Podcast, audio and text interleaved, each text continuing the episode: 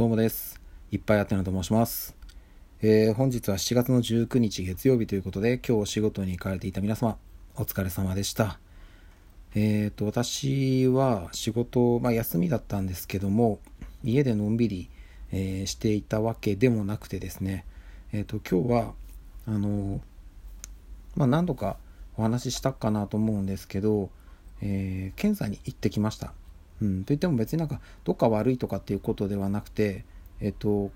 まあ悪いっちゃ悪いのか。あの今年の年明けすぐぐらいに、まあ、毎年受けてるんですけど健康診断ですね。これで、まあ、ちょっと一部よろしくない数字が出てしまったというところで再検査を受けてくださいっていう通知が、えー来ましたので今日行ってきました。でね検査自体はね、まあ、何のことはない。10分15分でたったと終わったんですけどもいや行くまでがしんどくて今日暑かったですよね、うん、まあ今日というかもう連日暑いんですけど本当にねなんかいよいよ夏だなっていう感じの暑さに本当になんか本格的になってきてうんあの行きのね電車の中は全然いいんですけど降りた瞬間のねあのもわっとした感じ。いや来たなっていうね。あでももわっていうのもあの何ていうんですかね。蒸し暑さもまだちょっと残ってるんですけどあの夏のねあのあの外に出たくない感じ？よくまあちょっと例えて言うの難しいですけどあのお店の中とかでそのガラスの外がねすごいもうカンカン照りで暑くなってるのって見えて見てわかるじゃないですか。あれ絶対暑いよっていう外が。あの感じがねちょっと来たなっていうのがね思いますね。うんなので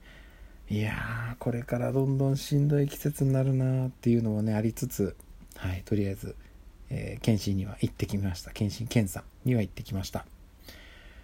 でえっ、とやっぱねその休みに入って私もともともう半年ぐらいまともにテレビ見てないんですけど休みに入るとそこに輪をかけてその外からの情報が入ってこなくなっちゃうんですよね。やっぱ出かけるっていうか外に出るとね仕事とかに行ったりするとなんかそういうのをね自然とこう知る機会がちょっとあったりするんですよ。あの職場にテレビがあったりするんでね。そんなにちゃんとは見てないんですけど休憩時間とかにふっとこう目に入ったりするとねああそんなことあったんだみたいなニュースとかが、うん、あったりするんですけど本当に全然見てないんで全く気にしてなかったんでねあのちょっと改めてネットニュースとかちょっとパラパラっと見たんですけど一個ね気になるものを見つけたというかまあまあまあそりゃそうだよなっていう感じも若干あるんですけど音楽ナタリーさんっていうとこでですね載ってたんですけど、えー、風鈴9月27日をもってメンバー全員卒業と。いうことでまあだから実解散ですよね。うん。えっ、とパプリカ。ねもう本当に社会現象になったじゃないですか。これがですね、えっと、このプロジェクトが9月27日にグランドフィナーレを迎えるということが決定しまして、えーこの日をもって、えっと、メンバー全員が、まあ、グループから卒業するということが発表されましたと。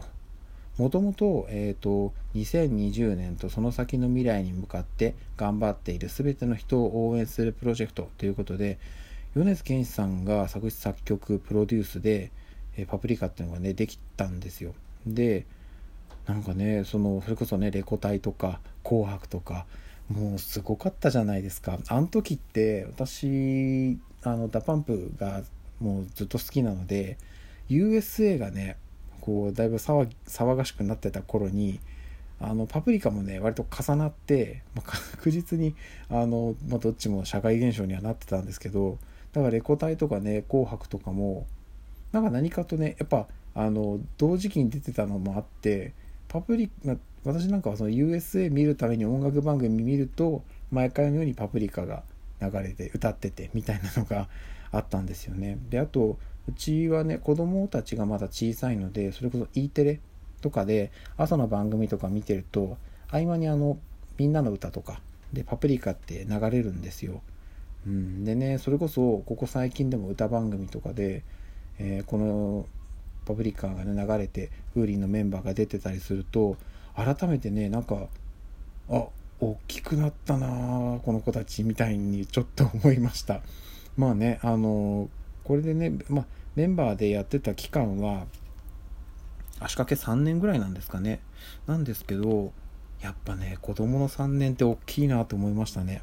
うん、みんなみんななんかね明らかに、うん、成長してるなっていうのが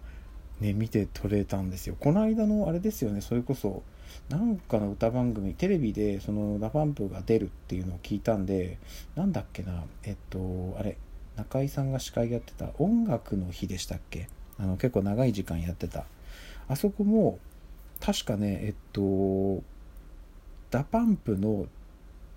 直前かな？がその Foorin だったんですよ。で私は DA PUMP が出るのがまあ何時頃っていうのをツイッターで見てたんでそのぐらいからずっとテレビ見てたんですけど直前かな？ちょ確か直前だったと思うんですよね。出ててああ大きくなったなと思ってちょっとびっくりしました。うん。でそんな矢先だったんでね9月の末で9月27かで、えー、卒業と。またこれ実質解散ですよね。いやーね私がこんなとこでね何か言ったところで本人に絶対に届くことはないんですけどもなんかね本当に改めてお疲れ様でしたというか3年この3年間は濃かったんじゃないかなと思いますね。うん。まあ、多分ねたくさんいい思い出も作れつついろいろあったと思うんですよね。この活動に関して。いろんなことを言う人がいたと思うんです。うん。そんな中でね子供たちなりにいろんなことに一生懸命に取り組んで駆け抜けてきたんだろうなって思うと、うん、なんか私はねそれに対してねああだこうだ言えるような立場では全然ないので、うん、どうこう言うつもりはもともとないんですけどなんかすごい時代になったと思いますね。なんか一昔はねなんか子供が歌って踊ってってちょっと貴重というかでもなんか今すごい当たり前になってきてしまってるじゃないですか。どんどんどんどんなんかねあのテレビに出るような職業が年齢がすごいなんか若く若く若年化っていうんですかちょっと分かんないですけどそういう風になってきた中で、うん、なんかそういうもう溢れてるわけじゃないですか。素材というか人材が。溢れてる中でああやってね抜きん出るっていうのはもちろんね米津さんのプロデュース力もあるとは思うんですけどなんかやっぱりそこにね本人たちのその輝くものがなんかないとこうやって注目を浴び続けることってないと思うのでうんすごい本当に社会現象って言っていいですよね。うん本当になんかすごい年下の子たちですけど。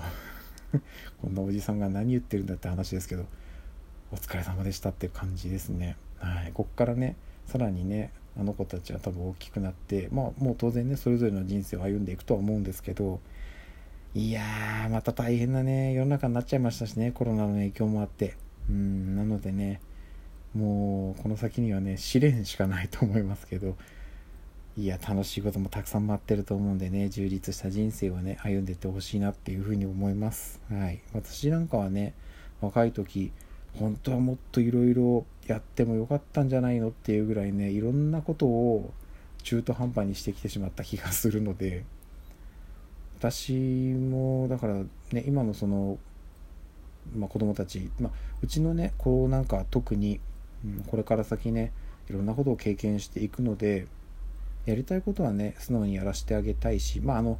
あんまりねその迷惑かけたりとか本人がねもしかしたら怪我をするかもしれないっていうのはある程度はちょっとねそこは避けつつにはなると思うんですけどできればねうん本当に本人たちがやりたいんだったらねいろいろやらせてあげたいなっていうふうには思います。はい。そんなとこですかね。じゃあもうねなんだかんだで夕方の4時回ったところなので、えー、子供たちを保育園に迎えに行きたいと思います。そしてこの後私は夕飯を作ります。ということで、えー、今日も一日お疲れ様でした、えー、また明日かな？明日の朝かな？ちょっとまたねどっかでライブ配信やっていこうかなと思います。今日のね朝もねやってみたんですけど、まあ、あのびっくりするぐらい人は来ませんでしたけどあの事前にあの入念に宣伝をしてなるべく人が来てくれる安心安全な時間帯でライブ配信を行っていきたいと思いますので、えー、よろしくお願いいたします。ということで、改めて今日も一日お疲れ様でした。また明日の朝にお会いしましょう。ではでは。